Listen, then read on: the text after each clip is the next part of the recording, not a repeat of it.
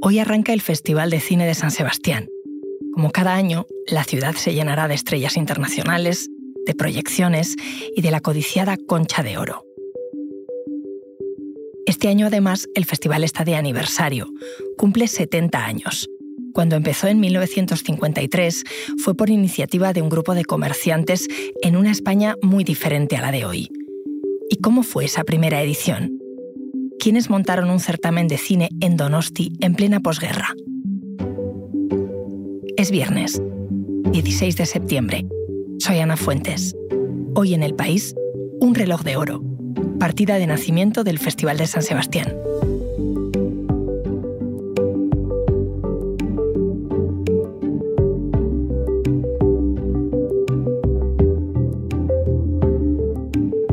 Trae la historia mi compañera Bárbara Ayuso. Esta es una historia de cine, pero sobre todo es una historia sobre el tiempo, sobre cómo pasa, cómo lo medimos y también cómo lo olvidamos. Del Festival de Cine de San Sebastián está casi todo contado. Películas y estrellas acaparan siempre protagonismo. El mítico año de Bette Davis, la polémica con Johnny Depp o el boicot de Godard y Truffaut. ¿Qué contar que no se haya contado? Un mensaje de mi compañera Silvia Cruz La Peña me dio una pista. Hola Bárbara. Oye, eh, salgo ahora de la Biblioteca Nacional eh, porque había estado buscando información sobre la primera edición del Festival de Cine de San Sebastián. Ahora que se cumple en septiembre el 70 aniversario, me interesaba ir un poco al origen. Entonces eh, me he venido aquí y he encontrado una cosa, yo creo que muy interesante. Veámonos un ratito, ¿vale? Voy para el periódico y te cuento. Le pedí más datos, pero no me los dio. Solo un titular. no, no, no. Ah, ahora te cuento. Mm, solo te digo una cosa. Em, tenemos que encontrar un reloj de oro. Sabía que Silvia no me contaría nada más en ese mensaje, no hasta que nos viéramos. Pero me podía la curiosidad sobre esa primera edición, qué le hacía tan especial, si es que había algo, y le pregunté a mi compañero de cultura Gregorio Belinchón, veterano del festival. Yo llevo yendo al Festival de San Sebastián desde 1992. Bueno, al contrario que el de Venecia, que lo montó el Estado o que otros festivales, el Festival de San Sebastián lo, organizan comerciantes con una idea que es alargar la temporada estival, hacer más negocio y, por supuesto, ahí no tenía nada que ver eh, el cine, lo que tiene que ver es el dinero. La sensación que da el festival sobre ese primer año es que no lo van a celebrar mucho y es una pena que nos haga un guiño al pasado, ¿verdad? También es verdad que el Festival de San Sebastián ha pasado épocas de muchas zozobras y se ha perdido un poco de la memoria histórica que hoy sería bonito volver a recuperar. Silvia volvió de la biblioteca con más datos. Los encontró en un libro de 1989, San Sebastián, un festival, una historia, escrito por el periodista José Luis Tuduri, que asistió a ese primer certamen que organizó un grupo de comerciantes. Pronto nos dimos cuenta de que no era una historia muy conocida. De hecho, muchos compañeros pensaban que el festival empezó en 1954 y no en el 53. La prueba de que todo empezó ese año era el reloj de oro. Un reloj que los impulsores del festival compraron con los pocos beneficios que dejó aquella primera semana de películas, fiestas y cabalgatas. Y nos propusimos encontrarlo.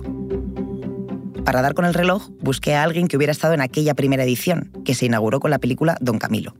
La película, de Julien Duvivier, trata de los conflictos entre el párroco del pueblo italiano de Brescello y su alcalde comunista. Encontré a alguien que estuvo en aquella premier, Eli, una pintora donostiarra que entonces tenía 16 años. Yo estuve en la primera edición porque formaba parte de un grupo de baile que entonces eh, en Donosti era muy, muy, muy, muy representativo figurábamos, pues bailábamos para todo el mundo. La, verdad es que nunca nos pagaron nada, pero. Y entonces nos, nos pidieron que fuéramos a, a recibir a las artistas en la puerta, con unos. con vestidas de basquitas que no nos favorecían nada. Pero bueno, estábamos allí, éramos unas estatuas vivientes y, y, salíamos en todas las fotos de San Sebastián. Claro, eso con 16, 17 años, pues era, bueno, de repente ser un poco famoso. Éramos decoración. ¿Y a quién te hizo más ilusión ver? ¿Qué recuerdas? Porque estaba Marujita, Carmen Sevilla también. ¿Con quién te hiciste fotos? Cuéntame, dime qué, cuáles son las que ves así con más... mirar aquí, qué casualidad. Tengo el, el álbum aquí porque no sé quién venía. Aquí está Paquita Rico.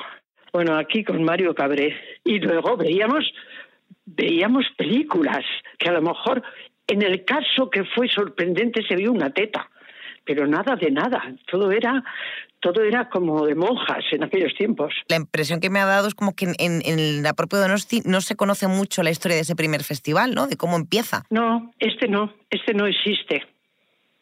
Empezó a contar del siguiente. ¿Y eso por qué? No lo sé. Porque yo siempre decía, yo estaba antes de eso. Ahí estuvimos, aunque digan que no. Hablando con Eli, me di cuenta de que muchos de los recuerdos de hace 70 años estaban ya desvaneciéndose. Eli no sabía nada del reloj, pero quería creer que alguien en la ciudad sí podía saberlo, o por qué no, incluso tenerlo. Así que me fui a San Sebastián a buscarlo.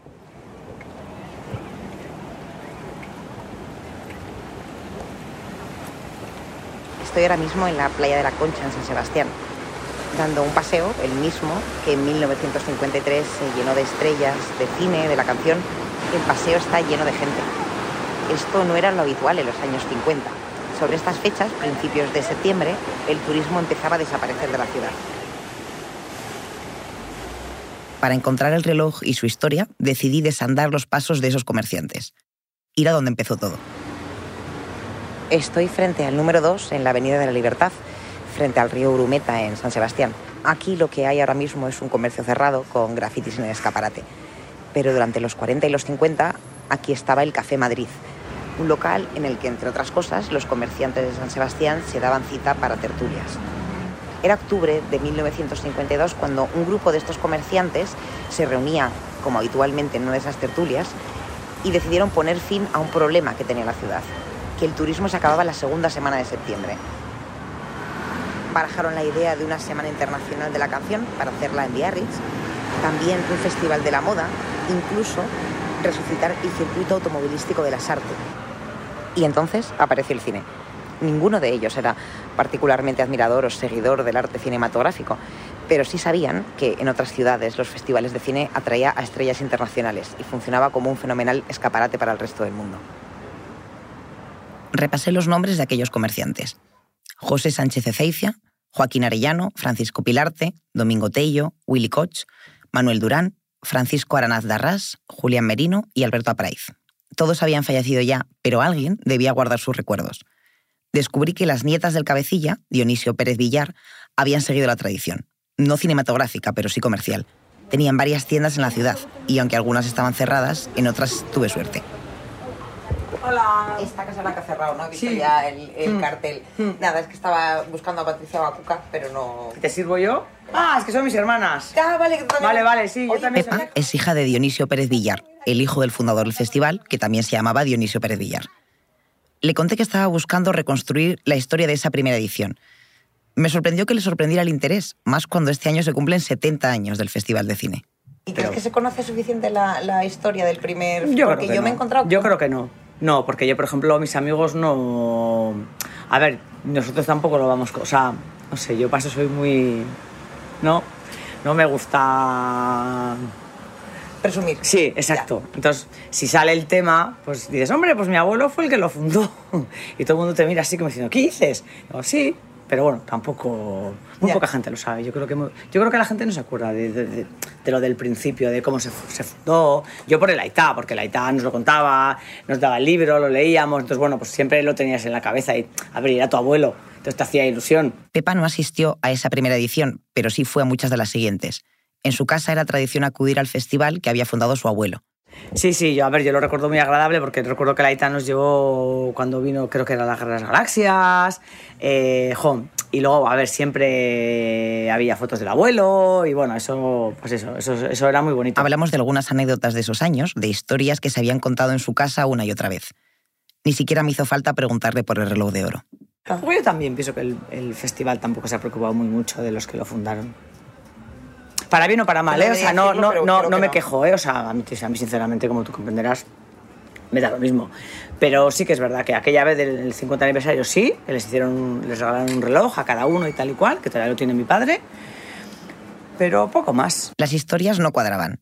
El reloj se lo habían regalado a su padre por el 50 aniversario o, como decía el libro de Tuduri, lo compraron con los beneficios que dejó la primera edición. Eso no te sé decir, eso pregúntaselo a mi madre. Pepa me advirtió que en la memoria de su padre los recuerdos también estaban desvaneciéndose. La pena es que mi padre no se va a enterar mucho porque desde luego a mi padre le haría una ilusión bárbara, Qué pero pena. bárbara, ¿eh? A mi madre también, pero a mi padre mucho más. Pero bueno, yo creo que yo creo que se acordará. A ver si tienes suerte y Bueno. le hace así clac la cabeza. Bueno, pues Muchas nada, gracias. que te Bueno, vaya me bien voy para allá. Gracias por todo, chao. gracias. Salí de la tienda cruzando los dedos y con una sensación de ultimátum. No sabía cuánto recordaría Dionisio de todo aquello. Volví a la concha, en dirección al lugar donde había quedado con los padres de Pepa.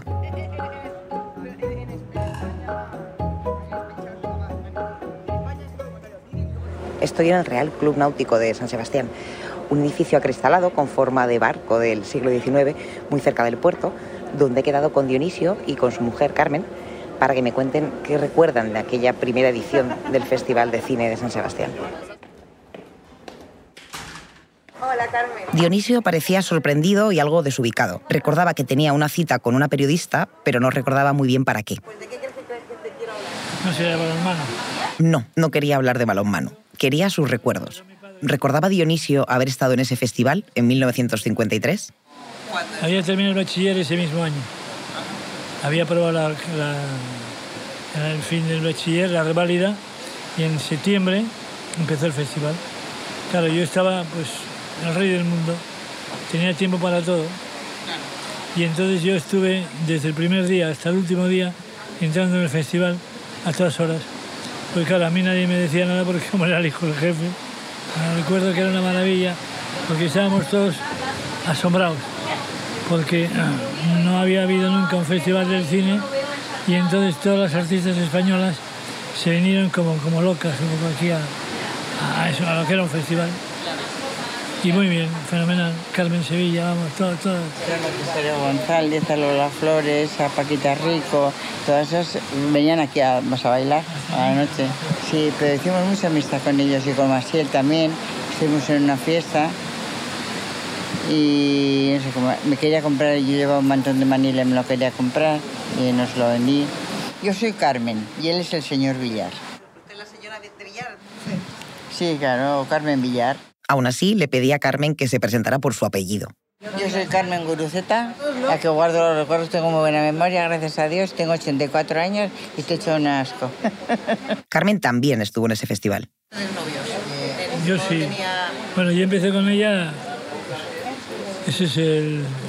Entonces, en el fe- a lo mejor, durante el festival, a lo mejor no, no me acuerdo, pero en fin, en ese, en ese mismo momento. Era, lo más guapo de San Sebastián. Era, se me declaró.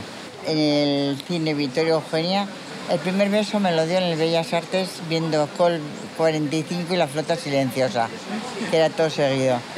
Tengo un memorión.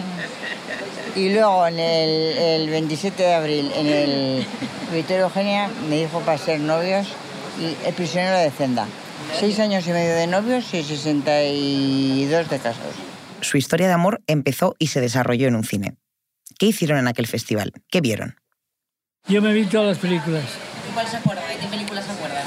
de ningún. Ninguna, ¿no? Ya, Pero yo me vi todas porque no hacía otra cosa más que estar desde las 9 de la mañana. ¿Te acuerdas de todas las películas de cuando te pidió, de no sé cuántos? Todo. Menos de las de ese primer festival, de eso no te acuerdas, ¿eh? ¿De las primeras del festival? Sí. No, Ni una. no. No recuerdan lo que vieron, pero en aquella edición hubo películas de varios países. Aunque, como el Festival de San Sebastián no tenía la calificación de la Federación Internacional de Productores Cinematográficos, solo las españolas fueron premiadas. Además de Don Camilo y de La Guerra de Dios de Rafael Gil, que ganó el festival, en esa edición se proyectaron otras 20 películas. Hay un camino a la derecha de Rovira Veleta o Carne de Orca de Ladislao Bagda. Lo que sí recordaba Dionisio son los problemas con la censura. Sí, sí, muchos problemas. Sí. Porque además, primero, no las dejaban venir algunas aquí. Segundo, con el sistema de, de crítica, de, de, de no dejar la censura,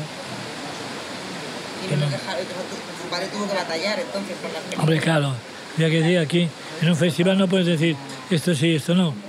Un festival te dice lo que, lo que te digan que quieren venir, pues que vengan. Dentro de lo que cabía en aquella época hubo mucha libertad, mucho, mucho nivel alto de libertad.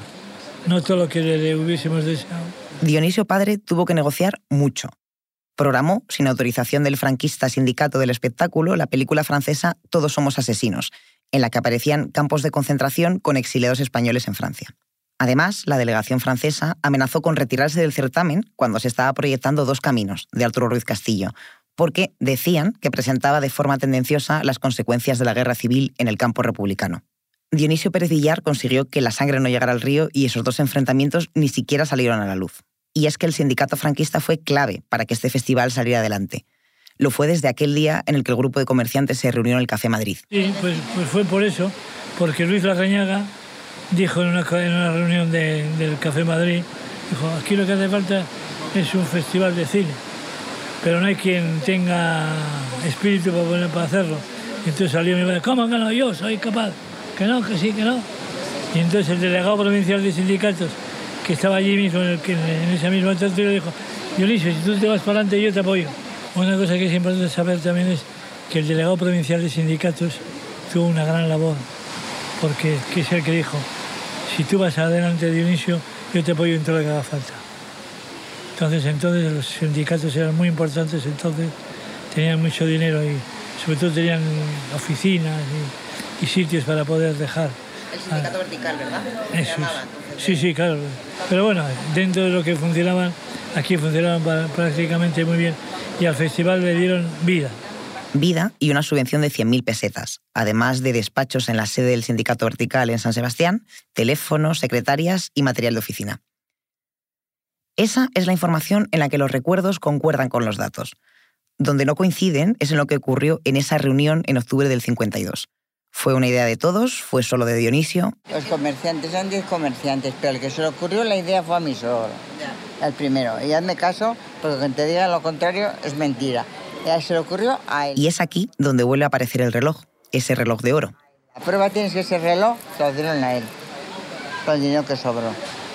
Si no, no se hubieran dado a él. Pero con el dinero que sobró del festival, del primer festival del año 53, con ese dinero le compraron un reloj, un Omega, de oro que lo tiene todavía, y lleva los nombres de todos los demás comerciantes menos el de él. Se lo regalaron a mi suegro. Carmen me aclaró el asunto. Ese era el reloj que yo estaba buscando, no el del 50 aniversario del que me había hablado su hija Pepa. Pero, ¿dónde estaba ese reloj ahora? Lo tiene mi hija, porque como me quitan todo, pero como me lo pidió, pues se lo di, se les doy todo. Hasta la sortija de pedida tiene, una pequeña. Y tenía la concha de plata también, y se la han debido de robar a mi hija la mayor, la de la tienda. Hablamos más del reloj, de lo que simbolizaba. Dionisio no parecía recordarlo demasiado, pero para Carmen era la prueba. La prueba de que lo que ocurrió en el 53 era tal y como ellos contaban. Y eso era importante, especialmente porque el Festival de Cine no iba a durar en manos de esos comerciantes mucho tiempo más. Le hicieron alguna que otra faena, pero estuvo muy contento. ¿Por qué le hicieron la faena? Bueno, porque no podía, no pudo seguir. Porque eh, mi padre siempre ha sido muy mandón y también quiso hacer lo que le daba la gana, entre comillas. Claro, se encontró con la, la perspectiva de todo el poder. ¿Y sintió que se lo habían quitado? Pues sí, sí, sí. Sí. Y además muy bien quitado, porque él era un hombre de negocios y él tenía que trabajar en su casa, porque si no el negocio se iba al carajo. Y como en el festival no ganaba ni un duro, pues no le pusieron un sueldo ni muy... Y no sé si le echaron o se fue. En realidad fue un poco de todo. Lo que contó Tuduri es que en enero de 1954 el sindicato vertical convocó a estos 10 comerciantes en la cafetería Pigal. Allí les comunicaron que debido al éxito, el Festival de San Sebastián continuaría el año siguiente, pero sin ellos. El sindicato quería hacerlo de manera más profesional, financiarlo dentro de los presupuestos generales del Estado y organizarlo desde Madrid. La reunión duró 15 minutos con gritos y mucha tensión. A Dionisio Pérez Villar, como me cuenta también su hijo, le ofrecieron seguir como colaborador, pero él quería la Secretaría General. Así que abandonó la reunión y el proyecto para siempre, como el resto de los comerciantes. Solo Francisco Aranaz y Francisco Pilarte continuaron varios años vinculados al festival. Le pregunté a Dionisio si creía que se había reconocido suficientemente la labor de su padre en el festival. No, porque mi padre no estaba metido en el mundo del cine, por así decirlo. Como era de fuera, pues esos líos que hay. Y además mi padre lo que no quería era seguir ahí luchando, sino que simplemente él había hecho ya lo que había que hacer, por así decirlo, como ciudadano de San Sebastián. Y luego, mira, los demás que arreen y que tiren para adelante. Empezando por el ayuntamiento, el alcalde y los demás, ¿no? Todo esto provocó que, en general, la historia de estos 10 comerciantes no sea demasiado conocida en la ciudad. Algo que me cuentan Dionisio, Carmen, periodistas Y también una prima de Carmen, Maribel, que apareció en el náutico y se coló en nuestra conversación. Fueron, ¿verdad? Tu padre y compañía. Este igual ahora no se acuerda, pero yo eso sí sé, porque mi padre siempre le decía que gracias a tu padre y varios comerciantes que son los que pusieron el festival en marcha. Yo creo que la ciudad no sabe. La ciudad yo creo que no sabe. ¿Cómo vas, Bárbara? ¿Tenemos el reloj? Cuando me llegó este mensaje no contesté a Silvia, porque aún me quedaba una última llamada por hacer. Hola, Cuca. Sí, soy yo. Hola, Bárbara. Cuca es la última hija de Carmen y Diony a la que me quedaba por preguntar. ¿Tenía ella el reloj de su abuelo? Ya, que lo, que lo tengo yo, que lo tengo yo como era un paño. a mí Laitán me lo regaló hace, pues, yo tengo, creo que cuando cumplí 50 me lo dieron a mí. Ajá. Me, y ahora lo tengo yo como herencia. O sea, yo digo que Omega con los nueve, no están escritos todos, porque luego ya, bueno, ya te habré contado la, la, la historia, se fueron a, eh, uno, mi abuelo fue uno de los que se fueron a, creo que se fueron a, no sé si a Mónaco, a Monte Carlo, a no sé dónde estuvieron, por, para, para ver un poco la idea de cómo era el festival de allí, hicieron un viaje. Hay una historia ahí así súper chula de, con ese reloj y este reloj lo tenían, pues bueno, pues eso ese grupo de amigos, que entre todos estaba mi abuelo. Teníamos el reloj. Esta historia, ya avisamos, va sobre cine. Y en el cine son habituales los MacGuffin, elementos de suspense que permiten que la trama de una película avance, aunque no son determinantes para llegar al final. Suelen ser objetos físicos, como el maletín de Pulp Fiction o el halcón del halcón maltés, que van guiando las historias, aunque al final no tienen importancia. Pero esta también es la historia del primer Festival de Cine de San Sebastián, una historia sobre el tiempo y la memoria. Aquellos comerciantes tardaron cinco meses en organizarlo y 15 minutos en perderlo. Han pasado 70 años. Pocos recuerdan su origen, pero ese reloj, como el festival, sigue funcionando. Así que sí, este reloj es un McGuffin.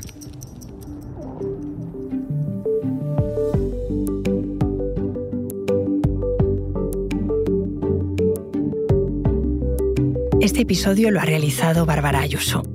La grabación en estudio es de Camilo Iriarte. El diseño de sonido de Nacho Taboada. La edición de Ana Rivera. Y la dirección de Silvia Cruz La Peña. Yo soy Ana Fuentes y esto ha sido Hoy en el País. De lunes a viernes volvemos con más historias. Gracias por escuchar.